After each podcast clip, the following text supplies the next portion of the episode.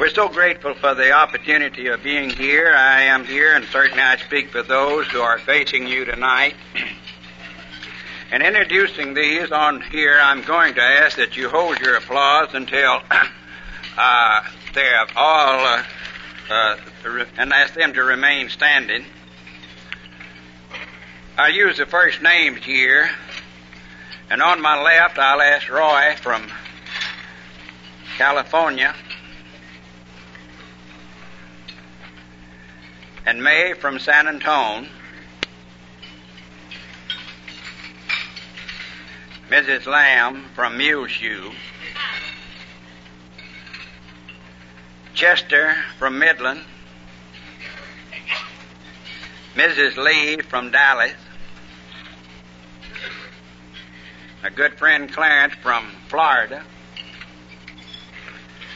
and that cute little rascal there, I wish old Chuck was here to see you, hon. I'm telling you, I wish he appreciated you like we do. Elsa from California. and another California, Courtney. I'm Burton, Father Mac's gone, so we can eliminate those two. Francis from Midland. Ed from Dallas. Juanita from New York, creator of monuments from Muleshoe, and Don from Dallas.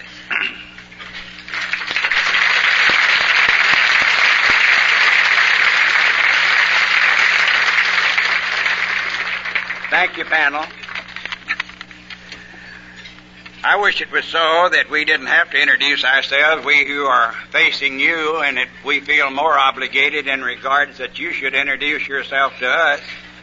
Our deep sense of gratitude for the opportunity of being a part of this uh, great convention. And I think it's one of the nicest one. We were commenting here a while ago.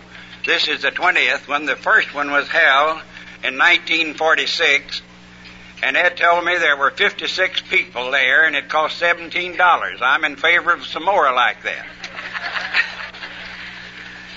my sponsor, my sponsor, Doc Black, whose birthday is this year, uh, this month, and, and I'm very conscious of that, and I thought maybe I, instead of, I dressed up when I found out when Homer called me and told me that uh, I was going to be chairman or asked me to be chairman for this occasion. I borrowed enough money from Florence to buy me a new suit and a new shirt and a tie, and I dressed all up before I left home, and I went to uh, call Florence that and said, "How do you look?" Says you look just like Jack Odom. I said, "Well, I'm not going to tell any jokes." I wish I could. I started. Uh, I had two or three. I think it's pretty good, but I I don't know how to tell jokes much. I'm kind of like that old boy that went to the penitentiary and he was standing in his chair lying down there, and somebody hollered out a number. Everybody started laughing. Somebody else hollered out another number, and everybody just laughed. And he says, "What goes on here?" He says, "Oh, we're going to be down here together a long time, and all these jokes just pass around, so we don't tell the jokes. We just call them by numbers." He says, Can I do that? And he said, Sure. I says, Go ahead. He says, He called out a number and nobody laughed. Called out another number and nobody laughed. He says, What's the matter? He says, Well, some can tell them and some can't. And so, uh, uh, I. But it seems to have been the trend all the way through from the very beginning when Roy was up here and he was talking about uh, his beginning in AA and, and Houston down here. And I think we are all more or less uh, kind of a descendants of uh, that first group that we started here. I know I, uh, my sponsor was was uh, kind of a grandchild. Esther came from Houston and went to Dallas, and she was my sponsor's sponsor.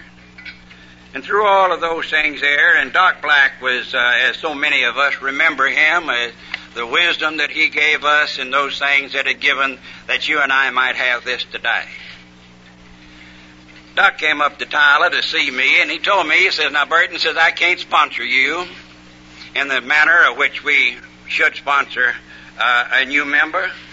You live here in Tyler, and I live in Palestine. But he says every every morning, every morning, during the week, why, you will have a letter or some or a card or something pertaining to AA. That went on for 93 days.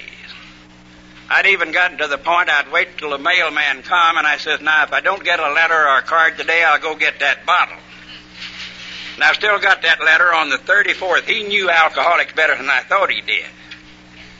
On the 34th, uh, on the 34th day, I got a letter, and he says, if you're thinking about getting that bottle, you just well forget it because I've got all the rest of your letters already addressed.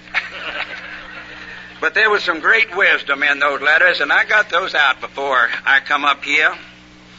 I copied off a few of these little quickies, and I like to, I, I live by quickies. I like them in our, uh, I like them in our club room, in every club room that I go to. I look around on the walls, and those little smarties that some of them call them, uh, uh, by the grace of God, and first things first. And there's one down in, uh, there's one down in South Texas that I like, and talking about drinking. Says if you're going to stop drinking, you got to stop drinking. That's just about as good AA talk as you ever heard. If you're going to stop drinking, you got to stop drinking.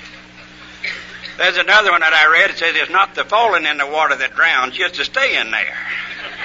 And uh, that, uh, those, those little, they little create mental pictures. I like that one up in Memphis where it says I've had just about all of this fun that I can stand. We got one in Kilgore, and it says if uh, you're dissatisfied with AA, all of your problems, your grief, and your trouble will gladly be refunded to you at the end of the meeting. So, all of these little things here, and Doc and I picked out his letters, and I put some, wrote them down on the card here. Says there are 52 cards in the deck. Place them on the table face up, and let's be honest with ourselves and each other. That it might be a good time to start getting honest and telling the truth. It might be a good time to start making amends. It might be a good time to start facing reality and accepting responsibilities. And if you have any money, it might be a good time to pay your debts. I like this one here. It says, What's your problem besides drinking? And what do you want to do about it, and when do you want to start? That you told me what you want, now I'll tell you what I think you need. Says first things first, stop drinking and quit kidding yourself.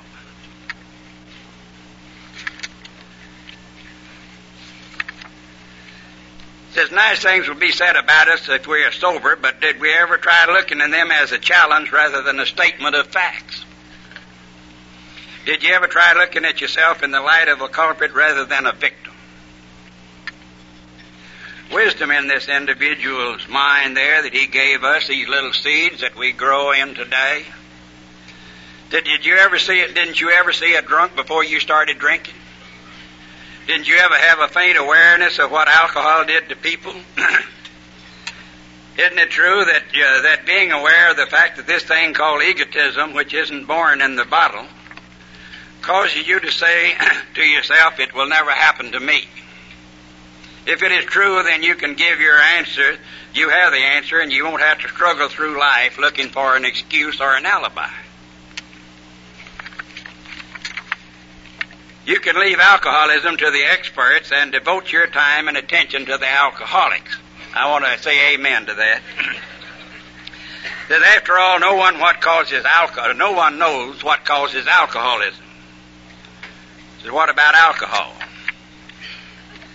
Said, don't try to save the world. Stay at home and try to practice these principles in your home and in your business and among your thousands of friends, both in AA and out. And after a reasonable length of time, you will retire and a new team will take the field. Here's a good one. Everybody should be chairman of something sometimes. And each should have his or her day in the sun. Of course, this can be dangerous, as I've noticed a few who apparently have been out in the sun too long.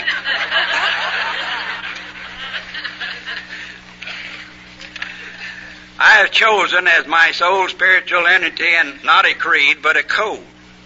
Mine is a spiritual re- code that requires not only that I believe in God, but I must believe in the things that He believes in sufficiently that I ha- make a reasonable effort to try to live them. I have a responsibility to every member of AA, and insofar as possible, I give them at least the same opportunity to recover that was given to me. While I did many wrong things during my drinking, I do not feel that God punishes me for them. I was asked the same question that my Savior asked so many times. Would you be made whole? When I answered yes, I was on my way back and the power of choice and free will was mine again. Like most things in AA, the answer is simple when you look at it, take an honest look. Take, for example, the, pro- uh, the problem of refusing a, an offered drink. My answer is simple. I'm sorry, I can't drink. AA is a proving grounds where people learn to stand on their own feet and carry their own weight. I like what Louis Ann says, learn to walk like you talk. Here's one from Dr. Bob says, a man who does not accept his responsibility is a bum. If he drinks, he's a drunken bum. If he comes to AA and just sits there and does nothing, he's still a bum. Said, Burton, you're a pretty nice guy. Now all you've got to do is prove it. and in the years to come, when you have, uh, when, when you have, you will be given a better understanding of what thank God for another day really means. The wisdom that these individuals left that you and I might carry these to others. Doc took me to my first uh, convention 18 years ago, and it was the second state convention. And he carried me to every one during his lifetimes, or I went with him in the flesh, so to speak.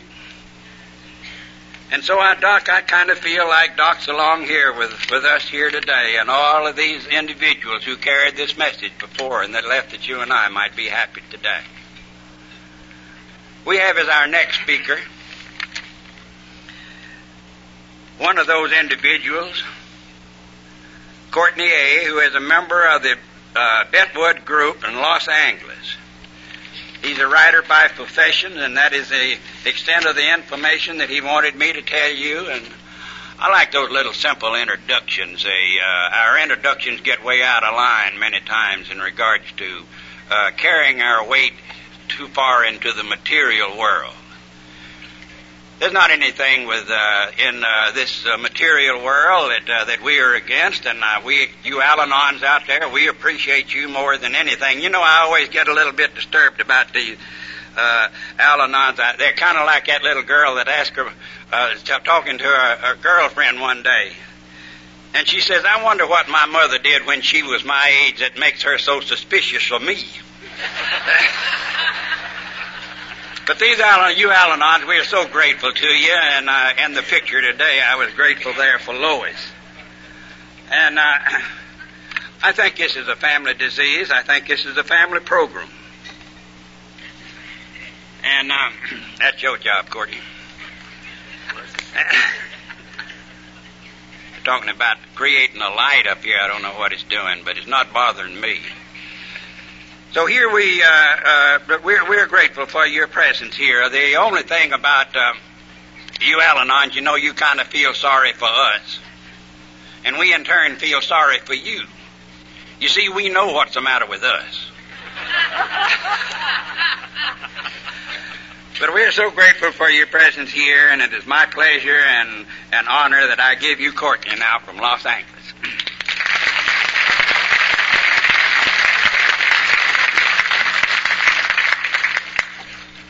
Well, my name is Courtney, and I'm an alcoholic. And uh, I spent a good time of uh, this evening when I should have been eating dinner, uh, looking out over this rather impressive gathering and thinking, gee, this is an awfully funny looking AA meeting. But uh, gradually, as Burton began to speak, I began to realize that this is an AA meeting and my only function as an alcoholic and an AA member is to tell you something about what I was like, what happened, and what I'm like now. And as a matter of fact, because my drinking career was rather long, I usually uh, contract that a little bit.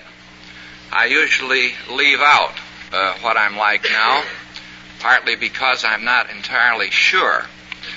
Uh, on this matter, uh, I think uh, the best answer can be given in the words of the two men who met on the street. Man number one said to man number two, How's your wife? And man number two said, Compared to what? well, compared to what it was, it's better. I had quite a long drinking career. It lasted about 35 years. And the fact that I am sober and alive after a drinking career of that length suggests that I must be some kind of slow motion alcoholic. And this is about the case. I think it is probable that through the first 25 years of my drinking career, I may not have been an alcoholic at all. Temperamentally, yes, from childhood.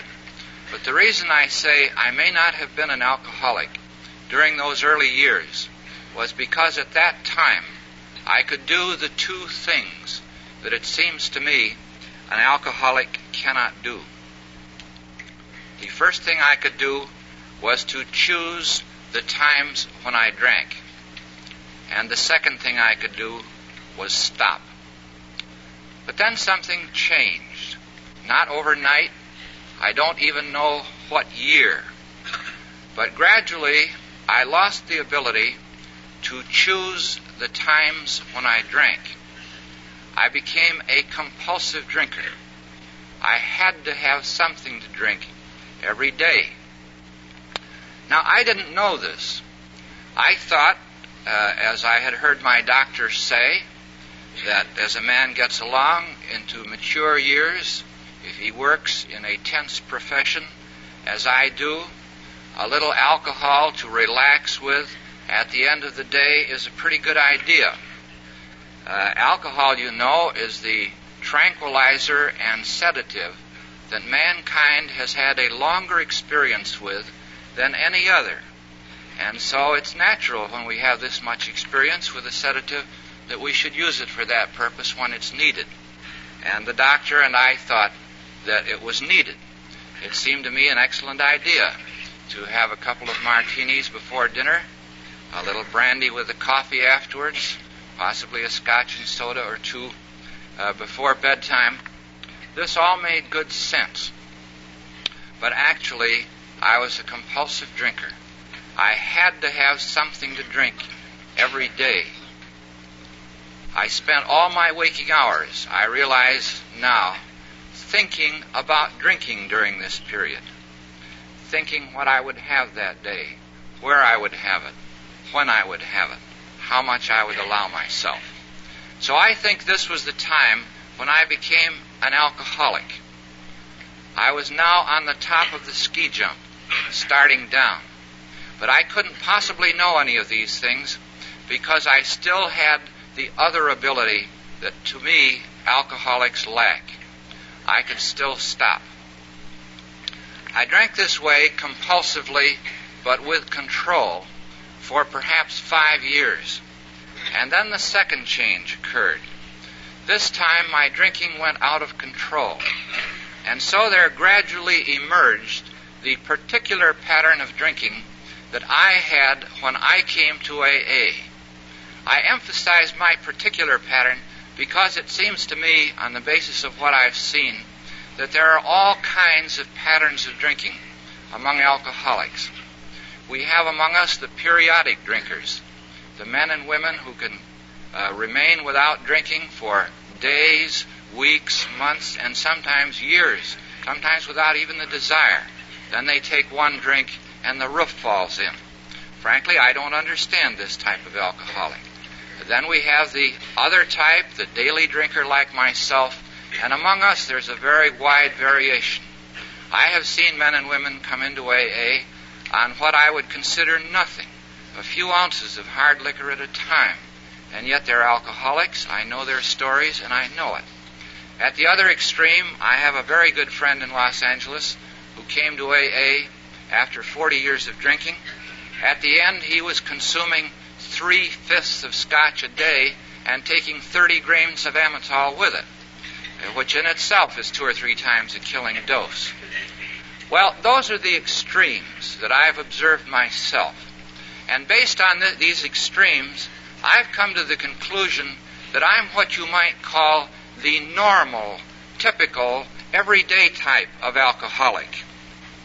At the end, I was drinking about a quart of gin a day. I didn't drink this every day. I'd drink it for two or three days until I was more or less exhausted. Then I'd drop down to what was nothing for me, half a pint or so, and then I'd build it back to the quart. I suppose I ran through two of these cycles every 10 or 12 days. Now, for some people, this might be normal social drinking, but it wasn't for me. It was a full time job, day and night. It left me no time for anything else. I recognized that something was wrong, and so I did what was natural for me under these conditions. I went to a first class Beverly Hills psychiatrist for help specifically with my drinking problem. I went to this man for more than two years. I got a great deal of help from him in many areas of my life, but my drinking continued to get worse and worse. Now, I don't blame him for this. I don't blame psychiatry, and I don't blame medicine. I had a great deal of first class medical care at the same time. I recognize now that there are many diseases of the body that medicine cannot deal with successfully in the present state of knowledge. And we don't blame medicine for this. Muscular dystrophy is a good example. Leukemia is another. We know that the researchers are working on it, and we hope that someday they'll find the solution. Similarly, there are illnesses of the mind and the emotions and the spirit that psychiatry apparently cannot deal with successfully in the present state of knowledge, and active alcoholism is one of them. So one morning in the summer of 1957, the psychiatrist told me flatly, and in just about these words, that I was a chronic, and I thought he said hopeless, alcoholic. He hadn't actually said hopeless, that was what I read into his, his expression and his tone of voice. He recommended that I go to a hospital or a sanitarium to dry out. But he also told me frankly that the moment they released me, I would resume drinking. He said what would happen would be that I would recover a little health so I could drink longer. I didn't understand uh, this peculiar comment because I didn't know that our family doctor had told my wife that I was drinking myself to death, that absolutely nothing could be done about it, and I could not possibly hope to live more than another year or so. Well, since I didn't know this verdict, but I had the other one from the psychiatrist, I decided that under these circumstances, I might as well resign from psychiatry and undertake a self treatment at home. Now, by a self treatment, I didn't mean stopping drinking. What I meant was trying to get back to the pattern of drinking that I had once enjoyed and practiced successfully, it seemed to me, for so many years. So, being a methodical kind of guy, I looked up alcoholism in a standard medical textbook and got a pretty bad scare. But uh, I did notice it said something about bromides under hospital conditions. Well, it seemed to me that my home was practically a hospital by now, anyhow. So I laid in a large supply of bromides, triple bromides, and started taking 15 grains a day, adding them to some of the things I was already taking the phenobarbital, the seconal, the Nembutal, the codeine in the one grain tablets for the headaches, you can understand that. And uh, along in here, my doctor began to help me. He's a fairly well known internist, and like all men of this type, he receives floods of new and comparatively untried medications from the major drug houses who ask him to try them on his patients and see what happens uh, clinical research, as it is called in the medical profession. Well, I believe now that he picked out of this daily assortment all the drugs that affected the central nervous system and passed them over to me on the theory that at this stage nothing could do any harm and something might do some good.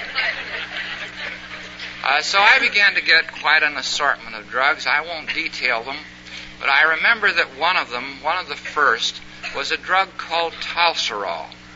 Now, this is a muscle relaxer, and we both agreed at the time that my muscles needed relaxing.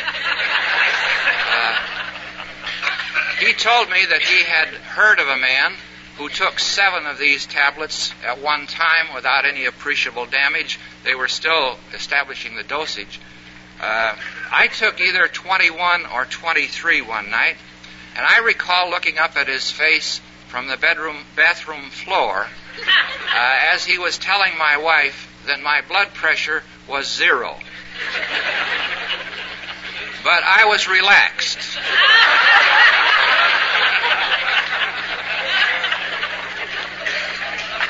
And if you, and for that purpose at least, I can recommend Tolserol.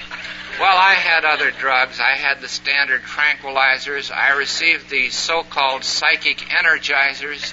I had drugs that would relax me, that would put me to sleep, that would wake me up, that would make me go sidewise. Uh, I took them all by the handful. After all, they were free, most of them.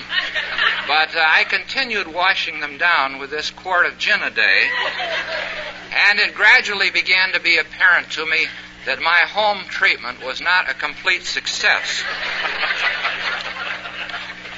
By now, I was having a number of the symptoms that many of us have had. Uh, some alcoholics toward the end lose weight, others gain. I was a gainer. I then carried uh, something like 60 pounds more than I'm carrying now, and this tonnage was of a most impressive royal purple color. I looked like a barrel of grape jelly on legs, uh, but I didn't smell like one, they tell me. Uh, at any rate, I had this experience. I was having experiences like crawling up a long hall on hands and knees in what seemed to be a 150 mile an hour wind to where the gin was kept and then having the first one or two bounce before one would stay down. I was having the blackouts, which terrified me. I was having the hallucinations, the voices, which terrified me. I was hearing the music, which I miss. Uh, the, the music in my case was perfectly beautiful. It was always symphonic music, the type I liked. It was like having one of the symphonic type of radio stations with me. This was before transistor radios. Uh, wherever I went, the music went. So I miss that. But what I don't miss, but never want to forget, are the terrors of the night that many of us know so well. Waking up in the middle of the night with a start of fear, this feeling of imminent doom or disaster about to strike from some unknown direction, shaking with fear, perspiring, the bed full of perspiration, occasionally more than perspiration. Uh, this type of uh, experience began to convince me that my home treatment was not a complete success, and I began to think of AA. I had heard of AA. I had been finding AA pamphlets all around the house and reading them on the sly, but I didn't feel that I was quite ready. I had a somewhat mistaken impression about you. I thought you all lived under bridges and behind signboards and crept out at night into dark holes and corners and there with teeth and fists clenched told each other not to drink and this prospect was not particularly attractive. I had another more personal reason. These gyrations had taken me just about to Christmas of 1957, and I am one of those alcoholics who is not going to go to AA voluntarily just before Christmas if I can make it through the holidays. And I did. Actually, I made it into the middle of January of 1958. And even then, I must confess I did not come to you voluntarily or even under my own power. I was taken against my will and by force. Uh, this happened because one morning in mid January, a minister dropped in to see me one morning. Uh, he was a good friend of mine, not an alcoholic, and I was not a member of his church. Uh, I greeted him in the pajamas and bathrobe I had worn through the last half of the holidays. We went down into the living room, sat down in a couple of chairs, and talked about absolutely nothing for half an hour. Uh, he didn't bring up the subject of drinking, and I certainly wasn't going to, but I knew why he was there, of course, and he knew I knew. He went away. And later that day or the next day, in a burst of honesty, I wrote him a letter. I told him that drinking had got out of control with me, and if he had anything to suggest, I would just as soon hear it. So he came back a morning or so later, same time in the morning. I was wearing the same costume. We uh, went down and sat in the same chairs, but the dialogue was different. He's had a lot of experience with alcoholics, and he really laid it on the line. He gave me what was essentially a pitch. He capped this pitch by saying that he had known AA to help people like me, and if I were willing, he would be willing to take me to a meeting. I said, sure, I'd be glad to go, which was a lie. Uh, but I thought he was talking about a meeting, if it were like most organizations I'd known, uh, probably would be held once a month, and the next meeting would probably be in about two weeks. In other words, I assumed he was softening me up. But he's dealt with people like me. He merely said, Fine, there's a meeting at Brentwood tonight. I'll call for you at 8 o'clock, and he was out of there before I could open my mouth. This made me nervous. when he arrived, I was shaved, dressed, and drunk.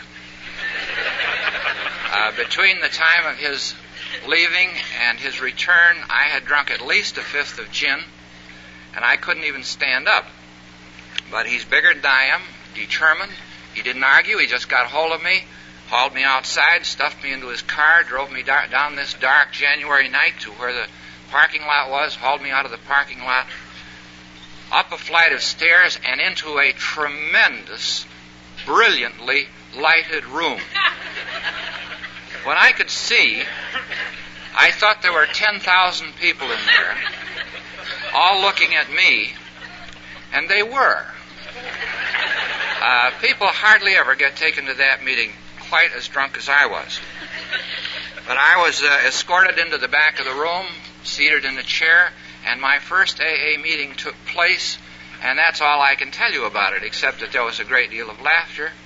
Since Elsa is here, however, I must tell you that I learned months later that the speaker at that meeting was Chuck C. But you'll never prove it by me.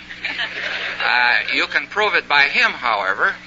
Uh, he embarrassed me rather considerably down around Newport Beach a couple of years ago when he told the delighted audience that uh, although I was way in back and he was way up here, he could smell me from where he stood. At any rate, something must have happened because getting ready for the next meeting the next night, I drank only about a pint. And thus I have a vague recollection of this meeting. Uh, there were two speakers, and the first one, a woman, said something about getting drunk, getting into her car, driving into a tree, and flying through the windshield, and everybody laughed.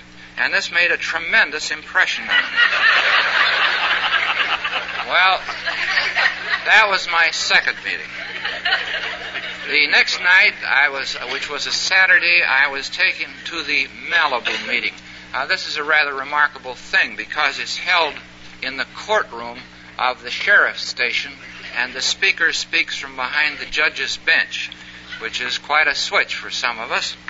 But at any rate, I was comparatively sober by now. I'd had only nine or ten ounces getting ready for this meeting, and so I was seated right up front instead of in back. And for the first time, I heard something that is a custom in Southern California. At every meeting in Southern California, uh, the opening uh, consists of the reading of the first portion of chapter 5 of the big book, the part that includes the 12 steps and ends with that little ABC section. Now, up to this time, I hadn't heard anybody read anything from, uh, from anything. Uh, I didn't even know there was a book. I certainly didn't understand what was read, although in Southern California we get to hearing this thousands of times, but I don't think many people do out there at their first meetings.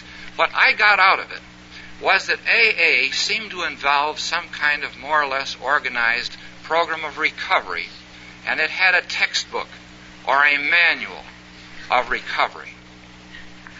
Well, fortunately for me, the man who took me to that meeting lent me a copy of the book when he dropped me off at his house.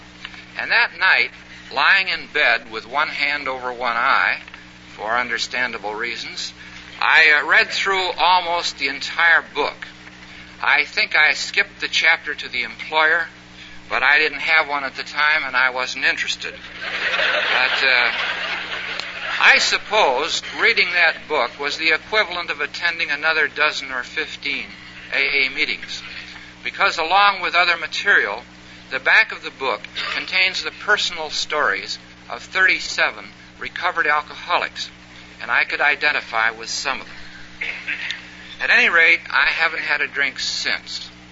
Now, that Malibu meeting took place January 18th, 1958. And what I have to talk about now is what happened. Specifically, what happened to me in terms of what I have come to think of as the gifts I received from AA or through AA. See, when I woke up the morning of the 19th, a Sunday, I hadn't the faintest idea that I would go through the entire day without taking a drink. There was still something to drink in the house. I certainly had no idea that I would have, that I would go through the next and the next and the next, and then I would be telling you about it nearly seven and a half years later. Now, one reason I didn't know was because I had had the idea that if you go to AA and it takes, so to speak, the desire to drink falls away from you like a discarded cloak. And it didn't fall away from me. I had an intense desire to drink, but I didn't drink.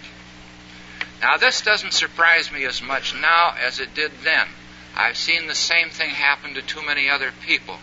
In fact, if you read the big book and read Dr. Bob's story in it, the, the story of the co founder of AA, you will find that Dr. Bob tells in it how he had an intense desire to drink for more than two years after he stopped drinking.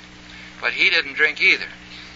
I have a kind of hunch that the reason may have been the same in both cases.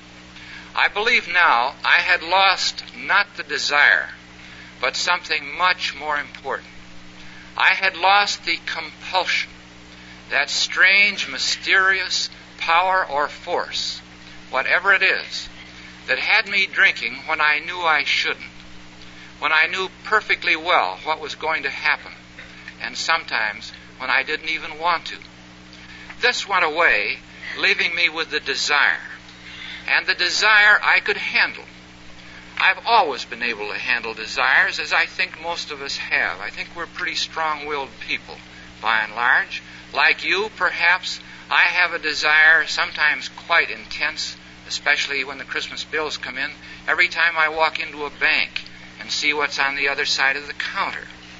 I have similar desires sometimes when I walk past jewelry store windows. But I haven't yielded to these desires up to now.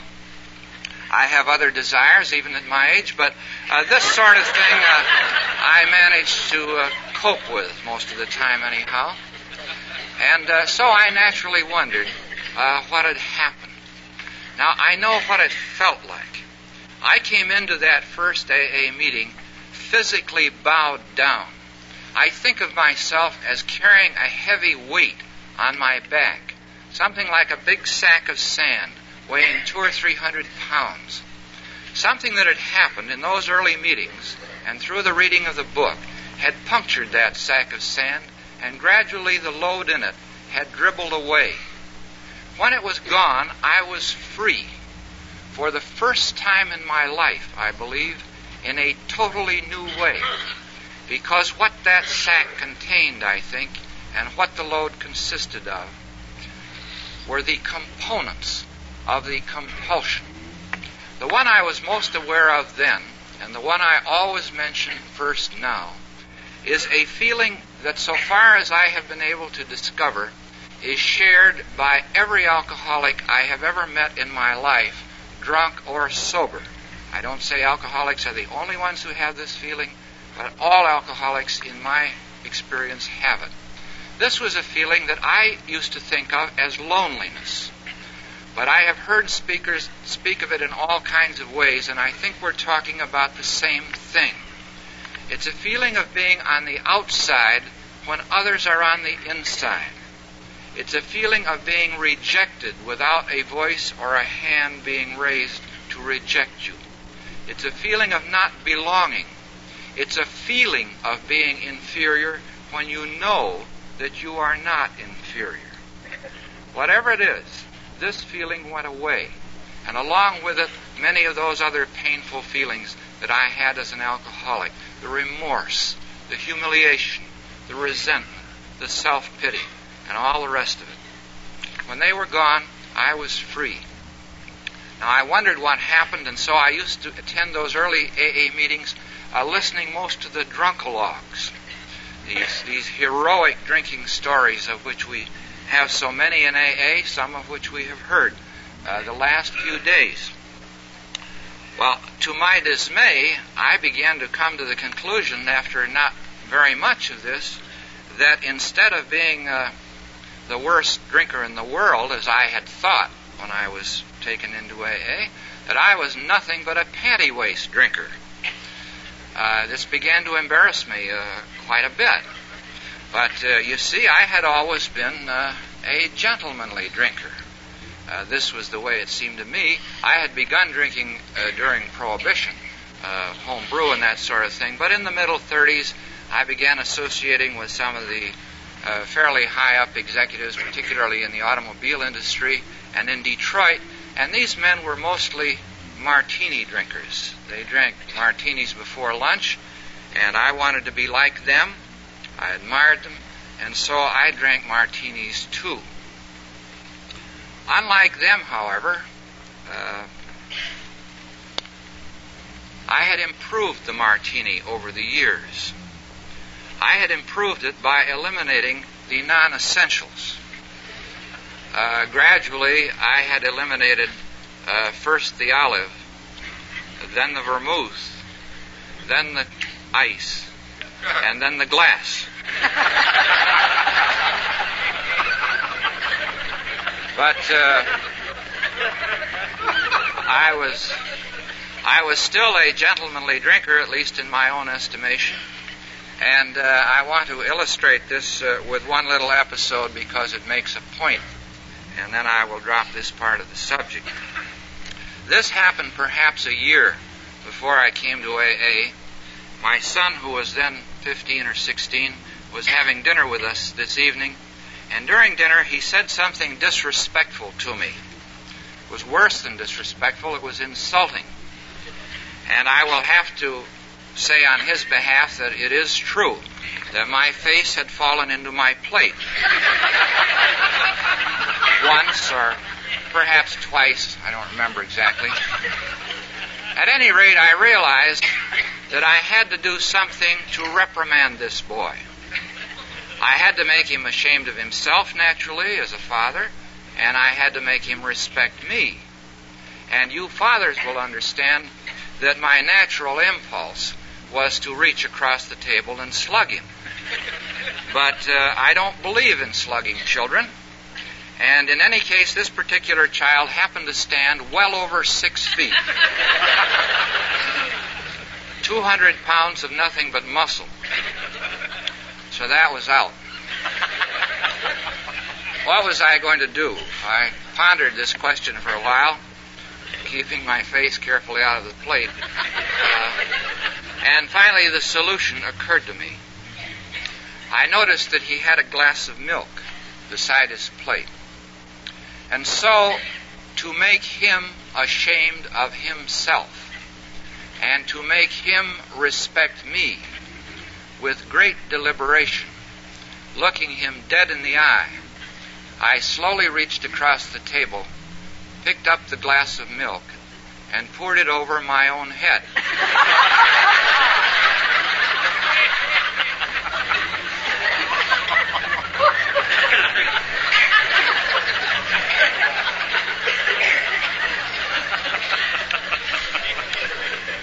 I don't tell this story to prove that I'm an alcoholic. Because it doesn't. Anybody could get drunk the first time in his life and do something equally idiotic. What it proves is quite different. You see, you found this story funny. Well, I think it's funny. I tell it all the time. My family thinks it's funny now. Uh, but when it happened, nobody thought it was funny. I was indignant. Uh, they were stunned. Uh, but when I sobered up a little bit, I was simply consumed with humiliation and remorse. I felt so bad that within the next two hours, I had to drink myself into complete unconsciousness so I wouldn't feel those terrible feelings. Well, they're all gone now. They're gone in the telling of this story and in the listening to stories like it. And here is where I come to the first two great gifts I received from AA. Because through these stories that we tell, I soon began to discover that underneath we are alike. We feel the same way. We all have in our backgrounds these humiliating, embarrassing episodes, the kind of things that make us break out in sweat at night. For the first time in my life, I was home. I was with people who felt the same way I did. This was what I learned. So, the first great gift I got from you was the gift of identification. The realization that I was with my own family, my own people. Now, this is enormously important to me because I believe, I have come to believe, that in some way that I can't define, alcoholics don't feel quite the same way other people feel. I think if they felt the way we do, they'd be alcoholics too. And so I was with you. You were sober. You were contented. I heard these hair raising stories. And what happened? Whenever, whenever anybody told one of these stories, everybody laughed. And this laughter was not the laughter of ridicule, it was the laughter of sympathetic understanding. And in this laughter, I think the hatred, the remorse, the humiliation, the resentment, the self pity simply dissolved. So that was the second gift. This blessed, precious gift of laughter. I think it was these two gifts, identification and laughter, that got me sober. By themselves, I don't think they would have kept me sober as long as I have been sober. I received a third gift at the same time. I'm separating these things out, but they really happen uh, together. It's merely easier to talk about them this way.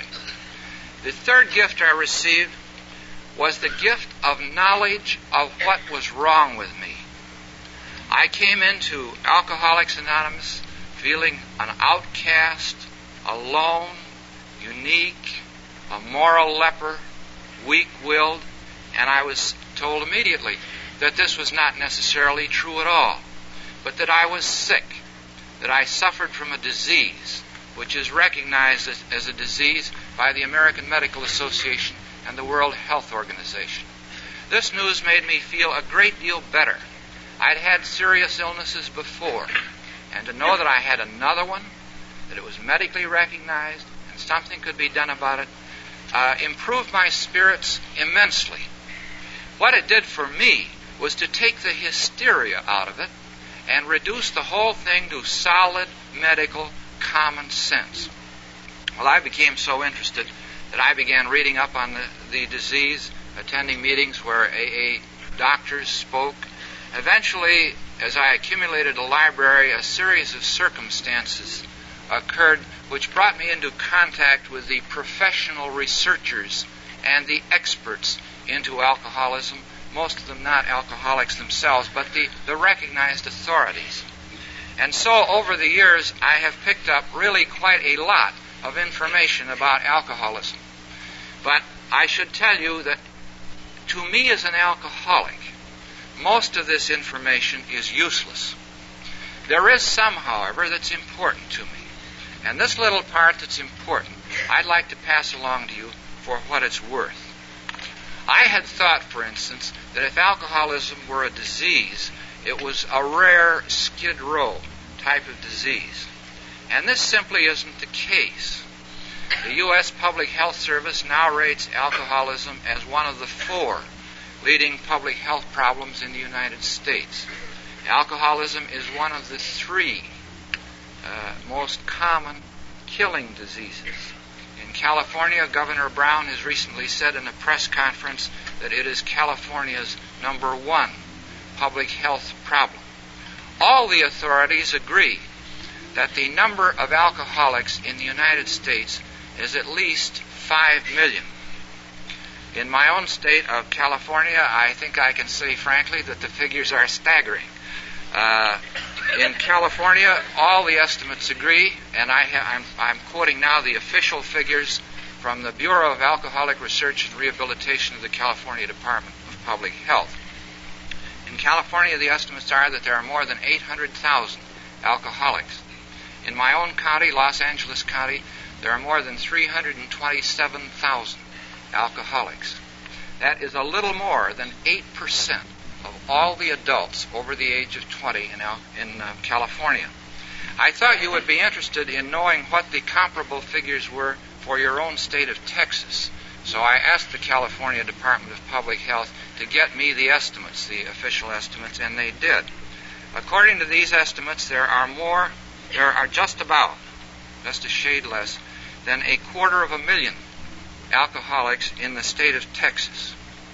Just a shade under 4% of all the adults in Texas over the age of 20 are in some stage of alcoholism.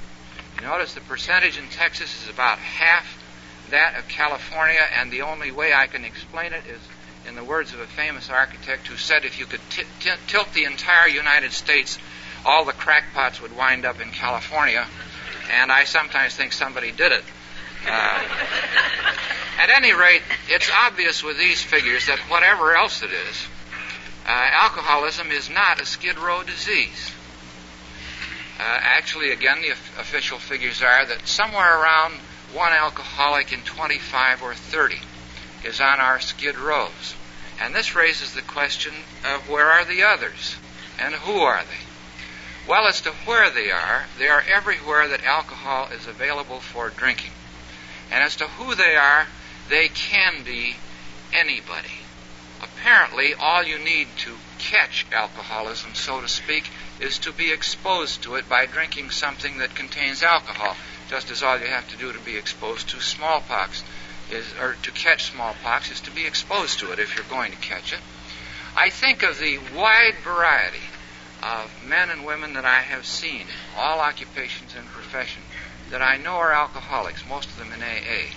I have seen in California literally children come into AA. By this I mean boys of 15 and girls, boys and girls of 15 and 16. I know they're alcoholics. I know their stories. At the other extreme, there's a man in Pasadena whom I love. Everybody else does too. Everybody calls him Pappy. Uh, this man is now 94 years old and has been sober 14 years. He came to AA at the age of 80. He was staying in a Goodwill home and they told him they'd throw him out. Uh, the old story. And he came to AA. He even started his own group because it's a little difficult for him to stay up uh, as late at night as uh, some of the rest of us children uh, can. So those are the extremes of age. As to occupation and profession, we've already seen during these, this conference that nearly every occupation and profession is represented among alcoholics. So I'll merely name a few that came as a big surprise to me uh, when I first came to AA. I would not expect moral and spiritual leaders to become alcoholics because we think of this as a moral disease. Yet I know ministers and priests who are alcoholics and AA members. I've heard of rabbis, I don't know any.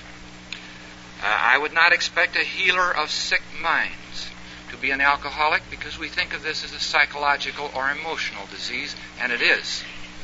But I know of psychiatrists, I know several clinical psychologists who are alcoholics and AA members. I know four in my own county of Los Angeles. Doctors, surgeons, people like these. We often hear the expression sober as a judge, but uh, I know judges who are alcoholics and AA members. I've come to know, particularly in the last year or two, a great many of uh, of the municipal judges in uh, my county, and some of them tell me that there are several more uh, Los Angeles municipal judges who probably should be AA members. But I wouldn't know anything about that. I'm merely quoting some judges. Uh, politicians, well, it's notorious. I know I'm not violating anonymity here. I think everyone knows that the governor of Iowa has been an AA member for 12 years. I think you saw the national news magazines and newspapers a few months ago. The an ex-governor of West Virginia had been discovered driving a cab in Chicago. He has now sobered up. I'm told he's joined AA and is on his way to uh, recovery. So you can have a high political office. This does not keep you from being an alcoholic. The same thing is true of uh, the police. I know policemen in California, police matrons, state troopers, this sort of thing, who are alcoholics and AA members. Being an eminent scientist, university professor, or this sort of thing doesn't keep you from being an alcoholic either. My own sponsor is now chairman of the Department of History of a, of a quite a large Midwestern university. And so it goes. You see, a non selective disease in a certain respect. All you need to do to catch it, if you're going to catch it, is to be exposed to it. But not everyone who's exposed to smallpox catches it, and neither does everyone who's exposed to alcoholism. Only a fraction of those who are exposed catch it. Nobody knows the percentages in here or the proportions, but I would suppose that maybe one drinker in five, maybe one in eight, something like that, becomes an alcoholic. The rest can go on drinking merrily as long as they live, and I, for one, wish them more power. I have absolutely nothing against drinking or alcohol. But if you do become an alcoholic, as I did, then you have a disease that is permanent. All the authorities, with a very few exceptions, agree that once an alcoholic, always an alcoholic. This disease is not curable in the sense that a person who becomes an alcoholic can ever, hope to drink normally again. It's a chronic disease. Uh, I think of it in terms of uh, diabetes. We all know that the diabetic, in most cases, can live quite comfortably with his diabetes, provided he lives in a certain way which for him includes uh, uh, maybe uh, Orinase or insulin, something of this sort, and provided he observes a certain diet, which in his case excludes sugar completely. Within these limits, he's okay, and this is fortunate. Uh, similarly, as an alcoholic, uh, I can live quite comfortably with my disease, provided I try to live, because I don't always succeed, in a certain way which I call the AA way for short and provided I observe a certain diet, which in my case excludes alcohol completely. Within these limitations, I'm okay. And this is very fortunate for me because my disease, besides being permanent, is progressive. It always gets worse, apparently. It never gets better. And unless it is arrested in some such way as this, it almost always seems to end in a very messy, permanent type of insanity or an equally messy, painful, lingering death. Now, I didn't know these facts before I came to AA. I learned them after I got here. And there's one fact I learned that is even more important to me than the others. And this is that to the medical profession and the psychiatric profession, alcoholism is still a mysterious disease. It is an obscure disease in a certain uh, sense. By this I mean that it is its its cause its causation is not yet understood, and neither is its underlying nature. I don't make this statement lightly. You'll find it in all the literature on alcoholism. I was in a conference uh, not more than a month ago at the neuropsychiatric hospital at UCLA uh, in the research unit that deals with alcoholism. And one of the last things that Dr. Keith Ditman, the director of this unit, which has worked for several years, told us was as yet we're doing a lot of research, but we don't know what causes alcoholism. We don't know what it really is underneath. In other words, as we've already heard uh, during this conference, and as we can read in the big book, the drinking itself is a symptom. But it happens to be a symptom that can kill. When a symptom develops to the point where it can kill, you might almost say it becomes a disease in its own right. This sometimes happens with fevers. We all know that a fever is a symptom of something else. But occasionally a fever will get up to 108 degrees, somewhere uh, in that range, where it can quickly destroy the mind or kill unless it is reduced. And then the problem for the physician is to get rid of the fever and worry about finding the cause of the disease and treating that later. There is a growing body of medical and research opinion that uh, really says what our book has been saying for many, many years that perhaps alcoholism involves at least two illnesses a bodily illness and a mental or emotional illness. As we say in our book, an allergy of the body coupled with an obsession of the mind. Perhaps a physician today, a non alcoholic physician, might use different language. He might say some peculiar kind of change in the body, the nature of which is not understood, which tends to occur after a number of years of drinking. Whatever it is, this change, once it sets in, is apparently permanent. It's apparently not reversible. It may even be progressive in itself. There is a growing body of evidence, both on animals and on human beings, which seems to point the finger at the central nervous system, but the future will have to tell us what that is. Whatever it is, there's nothing that can be done about this. If this happened in my body, uh, it's over with. I'll always have it. In AA language, for me, one drink is too many, and a thousand is not enough. I have permanently lost control, the ability to control in that sense. Well, if this were all there were to my disease, it would be very easy to deal with. If it were like an allergy, I have friends who are allergic to strawberries. They get giant hives from them. They have no trouble leaving strawberries alone. But you see, I had the other disease. I had the compulsion. I had the obsession. This strange, mysterious force that I've already mentioned that had me drinking sometimes when I didn't even want to. This, fortunately, can be cured. And this, to me, is what the AA program deals with. I don't know what the origin of this obsession is in any particular case. I have some clues, I think, in my own case. I don't think it's very important. I will tell you a little about my background just in case it helps with someone's identification. We often hear alcoholics say that they came from alcoholic families. I didn't. Nobody in my family drank. I can't point to that as a cause. I can't point to lack of economic security. I grew up in a good deal of economic security. I can't point to lack of religious training. I had a good religious training. I can't point to lack of education. I had a good education with advanced degrees. So, I can't point to any of those things, but I can point to something that I became aware of when I was very young, maybe three or four years old. Somehow, there grew up between me and the rest of the human species, including my own family, what I think of as a kind of glass wall. Through this wall, I could communicate intellectually. Two and two is four, or will it rain tonight? That sort of thing. But not the free, easy give and take of feeling, both of liking and disliking, of love and hate. I think what happened was, at this point in my life, I became stunted, spiritually, or if you don't like that word, emotionally. I think I stopped growing in some area of my life, and I suspect I know the reasons, but they don't matter.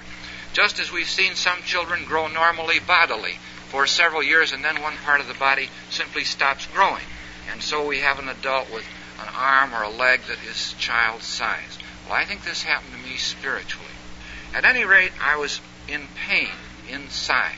I was full of anxiety, resentment, and hatred, and I immediately set to work trying to conceal these feelings from myself and the world around me. I tried to imitate other people. I built up a very complicated system of defenses. But I was in pain.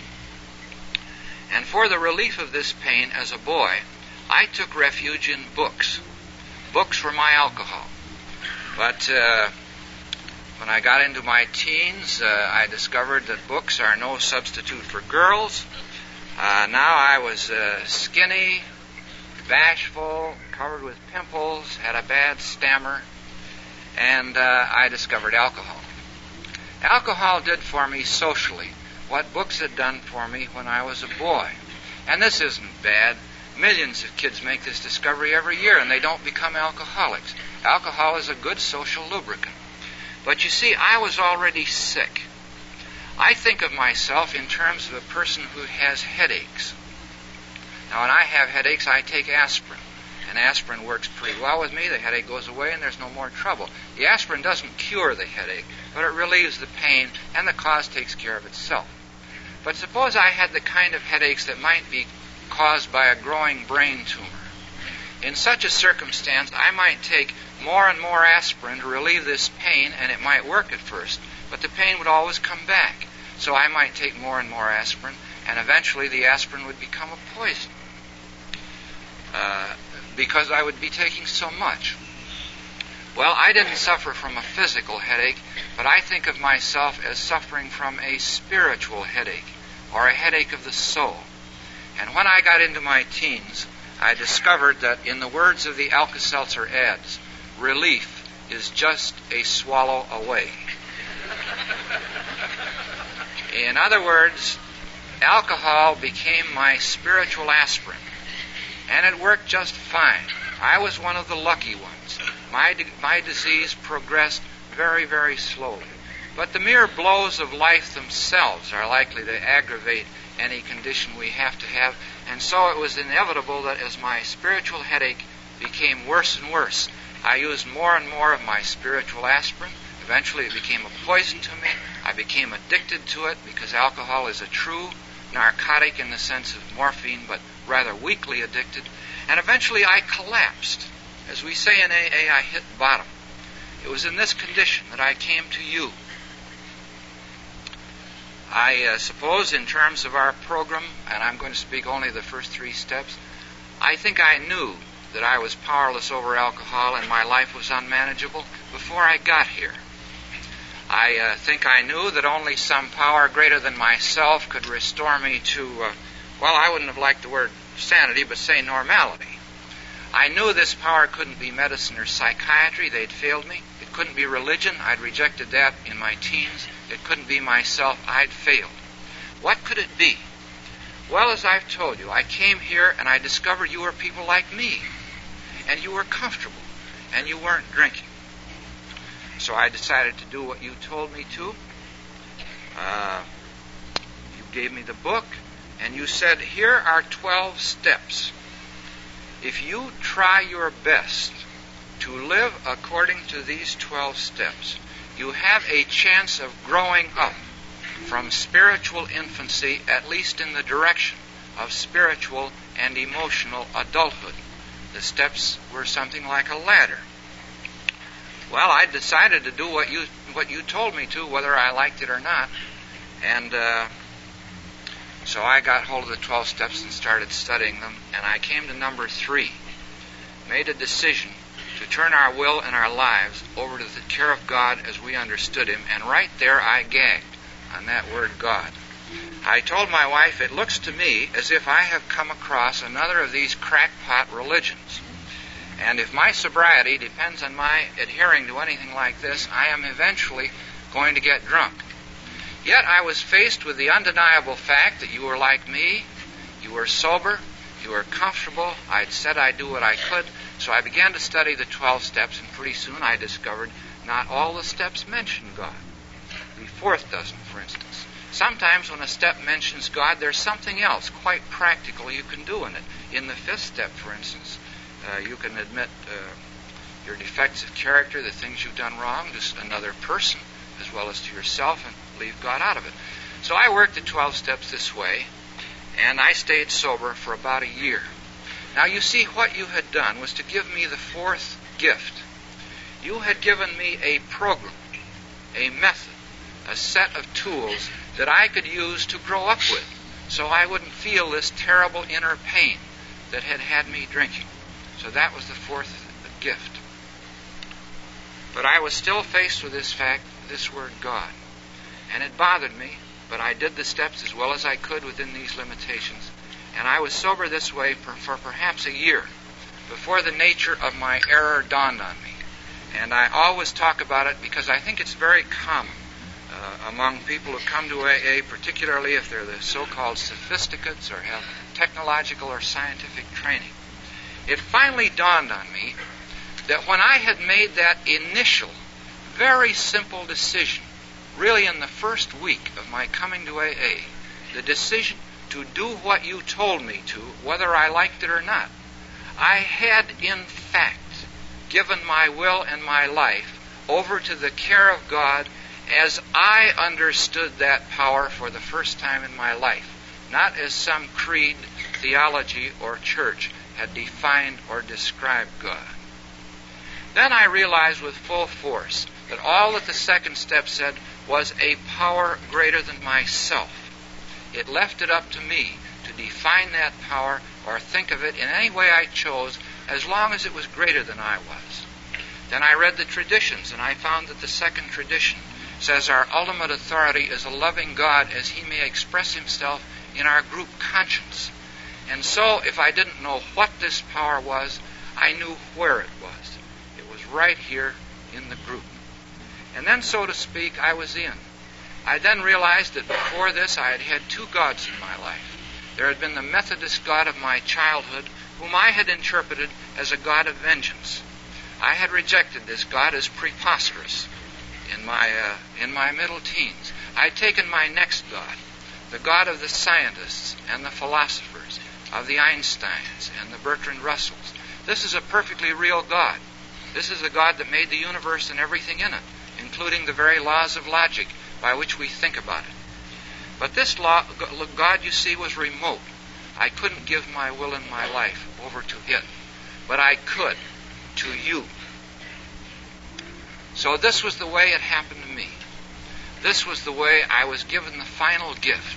And I don't know whether to speak of this as a gift or not, because I had to do something. I had to make a decision. I had to dedicate myself. But I will call it a gift. The gift of surrender to a power greater than myself. I finally came to conclude that it doesn't matter as long as one observes the reality uh, what one calls this power. Many people come into AA with this feeling about the word God, and I think one can call it anything. There are other words for God in other religions Allah or Jehovah. These are legitimate words. There are historical words like Jupiter and Zeus. Uh, you can use a very intimate word because I think it starts here with most of us. Uh, we can call it our group or AA. Or we can give it a completely neutral name like it and not worry anymore about it. Or if we happen to belong to the beat type, we have some in our part of the country, uh, you can call it Zen if you like.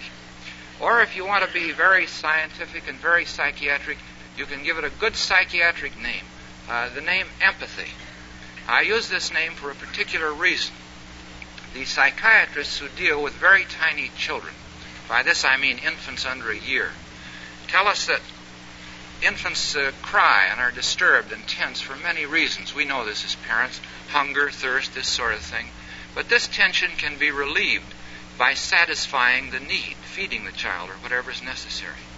But there is one form of painful tension which is different. This is anxiety. The experts say that the child becomes anxious when the person acting as mother, which doesn't have to be a woman even, becomes anxious herself. When the mothering one becomes anxious, the child becomes anxious without even being touched. Anxiety is contagious.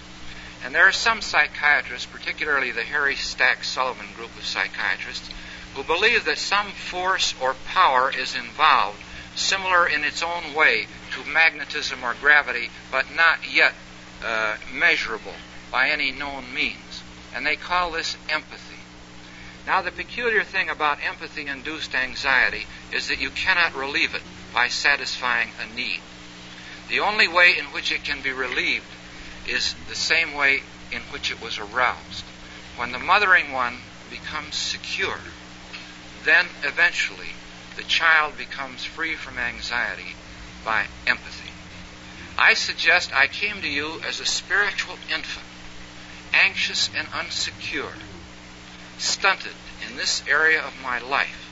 I found myself for the first time in my life among people exactly like me, but secure. And so maybe it was that type of empathy. Who knows? Essentially, this is all I have to say, except one thing more. For those of you who may be comparatively new to this program and who are scientifically or technologically trained, and in a state like Texas, and in this part of Texas particularly, that must include nearly everybody. I would like to ask why does this program work in the scientific sense of the word?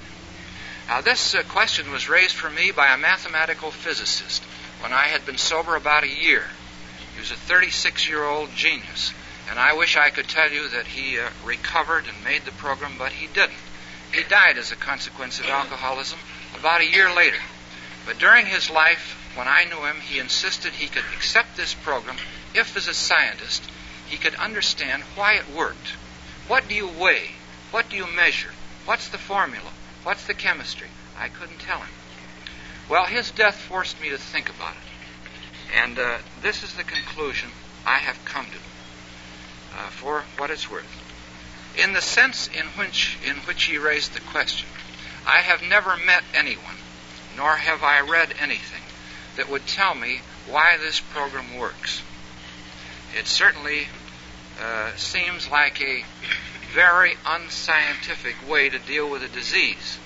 There are no long names, no white coats, no needles, no special formulas, nothing but these simple 12 steps.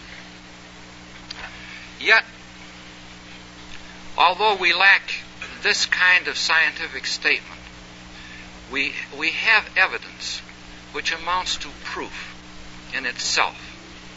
And this evidence consists of the more than 350,000 alcoholics who are now sober as a result of the AA program. 30 years ago, this month, when this program began, as we heard and saw Bill say this afternoon, for practical purposes, there weren't any.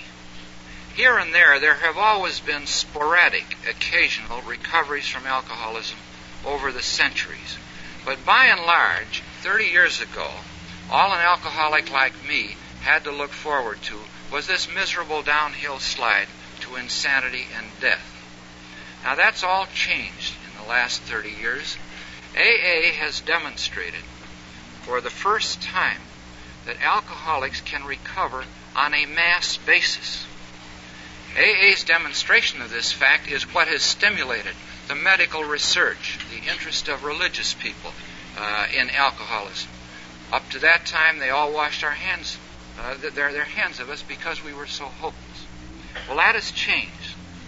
And since alcoholism is a disease then, and since AA has accomplished this result, this must mean that whatever else it is, the program of Alcoholics Anonymous is a medical discovery of the highest importance, comparable in its own way with the discovery of penicillin, which was also a medical accident. There are numerous parallels in medical history to this sort of thing, and I'm going to use only one because it's one that everybody knows. This is smallpox and vaccination. We all know, I think, that in the 18th century, at least 10 million men and women died in Europe and England of smallpox. We know that smallpox is rare today because of vaccination. Most of us know that Dr. Edward Jenner is credited with discovering vaccination in the year 1796. Yet not so many know that Jenner really didn't discover it. He was told when he was a boy of 17, apprenticed to a doctor, he was told by a milkmaid that she could never catch smallpox because she had already had uh, cowpox. Well, Dr. Jenner heard this story over the years of his medical practice from the ignorant country people of England. They couldn't read or write, but they could observe. Finally, he put it to the test. He took an eight year old boy named Jimmy Phipps, who had never had smallpox. He inoculated Jimmy from the open cowpox sores on the wrist of a milkmaid who had it. Jimmy caught cowpox, and when he recovered, Dr. Jenner inoculated him in the same way from an active case of smallpox, and Jimmy didn't get it. That was the first case of vaccination. Essentially, it's the same today. We're given cowpox so we won't catch smallpox. But what interests me is that Dr. Jenner didn't know why vaccination worked. No doctor of his day knew.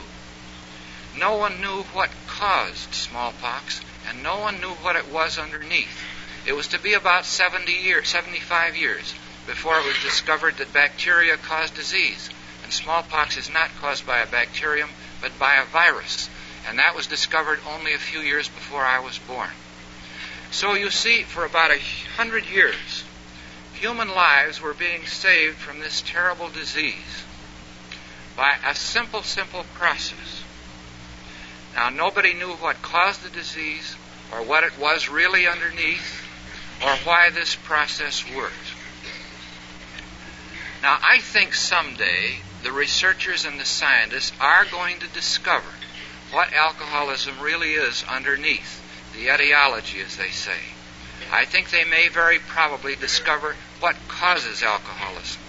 I think it's barely possible that they may discover, in the scientific sense, why this program works.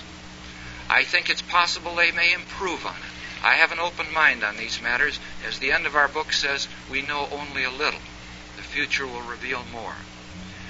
But you know, if it's going to be like smallpox and vaccination, that day of discovery might not come for another hundred years. And I can't wait. So I'm content to work this program exactly as it is. I'll leave it to the scientists and the researchers to learn the whys and wherefores, and I'll look over their shoulders and cheer them on and uh, wish more power to them. Meanwhile, I'm working the program. Part of my working it has been speaking to you tonight. You've been very kind, very generous. I'm grateful to you. I'm more grateful to this power greater than myself that expresses itself to me through you. I now use the word God for this power. It doesn't bother me a bit. I think it's a fine common denominator. But if you happen to be new in AA and don't like the word God, uh, use a word you do like.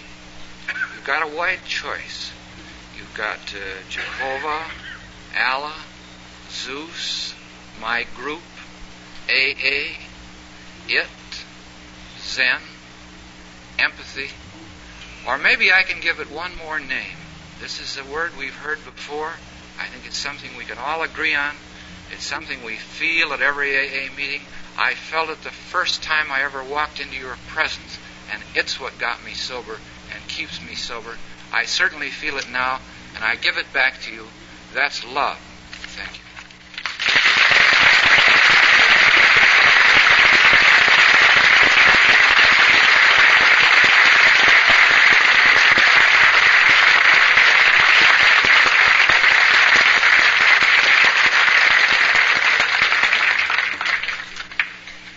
Thank you very much, Courtney. I have one announcement, two announcements here. A letter from Rusk, Texas, Dr. Charles Castney, superintendent of the hospital, who has been a friend of all the alcoholics for many, many years, is retiring June the 30th after 50 years of faithful service. We plan to have a big turnout for a special meeting called at 2 p.m. Sunday, June the 20th at the hospital. Our next session, at the conclusion of this meeting, the dance in the Crystal Room, uh, San Jacinto Ballroom. Those of you who purchase your banquet tickets, they'll be available at the uh, desk. They won't be as good at this conference, but you can take them to Fort Worth with you next year. Our next meeting will be at 9 a.m. in the morning in the hospitality and Trinity room beginning at uh, 10 p.m. in the Grand Ballroom. Our good friend Ed Hudson from Dallas will be your chairman, and our good friend Clarence will, from St. Petersburg, will be your speaker. For you Baptists that uh, want to know how many that are registered here, something under 1,100. In parting, I will quote two more of my good AA friends, one for the future and one for the past. For the future, I give you H.T. from In the Maize Grapevine of this year. When he's talk, he was talking about AA, and he says, I expect nothing, ask for everything, and grateful for anything I get. I close with the future and quoting from my good friend Homer R. Some people remember their mothers, others the girls they leave behind. But I just go down memory lane without a cockeyed thing on my mind.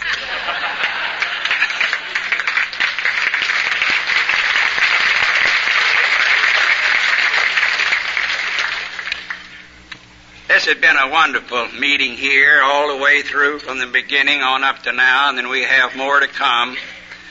Let's be grateful in our hearts as we stand and repeat the Lord's Prayer, please. May we pray. Our Father, who art in heaven, hallowed be thy name. Thy kingdom come, thy will be done on earth as it is in heaven. Give us this day our daily bread, and forgive us our trespasses, as we forgive those who trespass against us. And lead us not into temptation, but deliver us from evil. For thine the kingdom, the power, and the glory forever. Amen.